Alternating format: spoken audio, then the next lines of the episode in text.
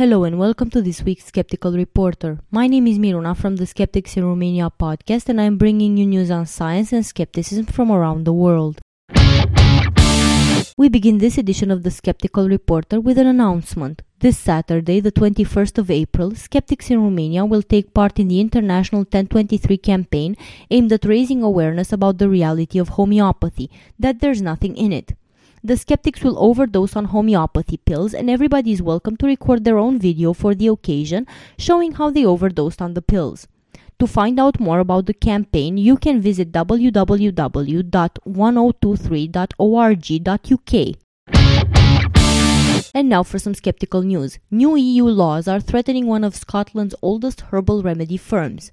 Napier's, which has been trading for 150 years, has gone into provisional liquidation due to a new European regulation on herbal treatments. It is one of the largest herbal stores in the UK and offers traditional herbal remedies and therapies, as well as scented oils and candles. But new rules mean that traders now have to pay thousands of pounds for a license to make each product, while many products will only be available with a prescription. Company owner Dee Atkinson is begging customers to support the store in what could be their last few months. The regulations were brought in from April last year. An exception was made, however, that all products on the shelves were allowed to remain on sale until they reached their expiration date. Products like Echinacea, St. John's wort, and Valerian will all be restricted under the new laws. Sanal Edamaruku, president of the Rationalist International, went to Mumbai and revealed that a miraculous weeping cross was really just a bit of statuary located near a leaky drain whose liquid reached it by way of capillary action. The local Catholic Church demanded that he retract his statements, and when he refused, they threatened to have him arrested for blasphemy. This is what the Rationalist International website had to say. We know of three petitions on the base of Article 295 Indian Penal Code that have been filed against Sanal. Meantime, Mumbai police announced that they were out to arrest him. Sanal can be arrested any moment. In every single place where a petition is filed against him, he could be forced to appear in person to answer them. If his answer is not found satisfactory, he could be arrested. He could be forced to fight a multitude of criminal cases in different places. This is not only immensely time and money consuming, given the fanaticism of some Catholic believers, it can be a danger for his life. A nine day old infant was buried alive by the parents on the advice of an astrologer in Hapur, in Uttar Pradesh, northern India. The ill advised parents had put the baby in an earthen pot and buried it three feet in the ground behind their house on the 12th of April. Neighbors who saw the parents repeatedly going to the burial site lodged a police report. Amazingly, the baby survived and was rushed to a local hospital where his condition is said to be improving. The couple, Kiran Pal, 37, and his wife, 34, as well as astrologer Nizam, will be charged with attempted murder.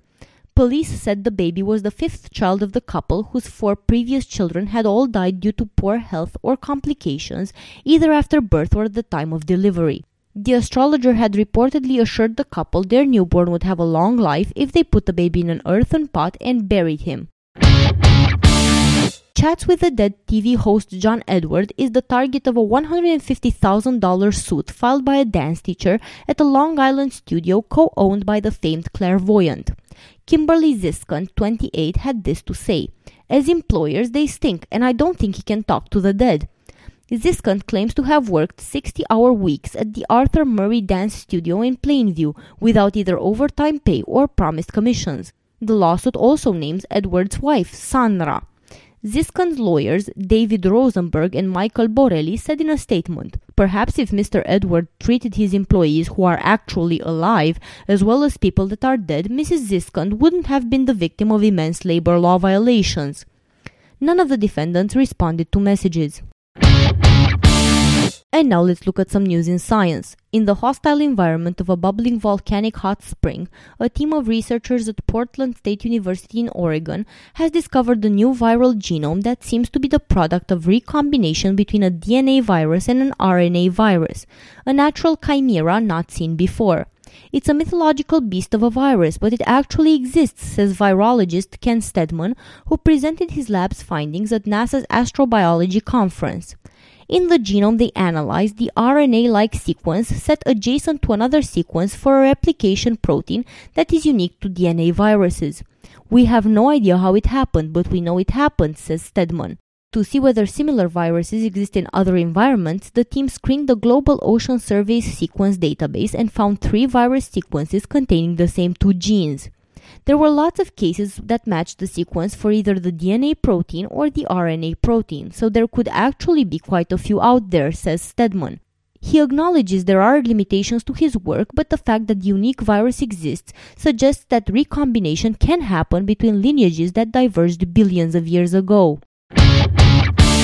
In a feat of technical mastery, condensed matter physicists have managed to detect the elusive third constituent of an electron, its orbiton. The achievement could aid in the construction of quantum computers. Isolated electrons cannot be split into smaller components, earning them the designation of a fundamental particle. But in the 1980s, physicists predicted that electrons in a one dimensional chain of atoms could be split into three quasi particles a holon, carrying the electron's charge, a spinon carrying its spin, an intrinsic quantum property related to magnetism, and an orbiton carrying its orbital location. German physicist Jeroen van den Brink and his colleagues have broken an electron into an orbiton and a spinon. The next step will be to produce the holon, the spinon, and the orbiton at the same time, says van den Brink. Studying orbitons in more depth could help to solve a decades long mystery about how some materials, in particular iron based ones, are able to allow electricity to flow without resistance at high temperatures, something known as superconductivity. By attaching drugs onto molecules targeting rogue brain cells, researchers have alleviated symptoms in newborn rabbits that are similar to those of cerebral palsy in children. Cerebral palsy refers to a group of incurable disorders characterized by impairments in movement, posture, and sensory abilities. In general, medicines tend to act broadly rather than influence certain sets of cells in the brain. Approximately 1 in 303 children have cerebral palsy by age 8, which usually results from neurological damage in the womb. Injuries lead to the activation of immune cells in the brain called microglia and astrocytes, which cause further inflammation and exacerbate the damage. Calming the cells is difficult because anti inflammatory drugs don't easily cross the blood brain barrier, and those that do tend to diffuse nonspecifically. What's amazing here is that the authors target the drug directly to the microglia, says Mike Johnson, a pediatric neurologist at the Kennedy Krieger Institute in Baltimore the team affixed an anti inflammatory drug to synthetic snowflake shaped molecules called dendrimers and injected the conjugates into the bloodstream of newborn rabbits with experimentally injured brains. The dendrimers transported the drug across the blood brain barrier and released it directly into the activated microglia and astrocytes, halting further inflammation and improving motor function. Control rabbits, given the drug alone, lost additional brain cells and stumbled in their hops. Furthermore, because researchers have recently found that microglia have a role in other neurological ailments, such as multiple sclerosis and Alzheimer's disease, the finding could be applied in other contexts. Already, dendrimers are being used in studies on the treatment of diseases ranging from genital herpes to cancer. The number of measles cases and outbreaks spiked last year, with unvaccinated people making up the majority of those affected, according to a new report from the Centers for Disease Control and Prevention. In 2011, there were 222 cases of measles in the United States. That's the highest number of cases reported in 15 years and more than triple the number of cases in 2009 and 2010. About half of the 2011 cases occurred during outbreaks, which are defined as at least three cases that are linked to each other. Last year, there were 17 measles outbreaks, well above the average of four for the previous decade. Among patients who were US residents, 72% of cases developed in people who had not received the measles vaccination or did not know if they had been vaccinated despite being eligible for the vaccine. 26 cases occurred in people living outside the US. And now, in local news from Romania, we learned that Romanian students have won a NASA competition by creating an ample project for an orbital space station. The students have learned that in order to win, one needs a united team and a lot of work.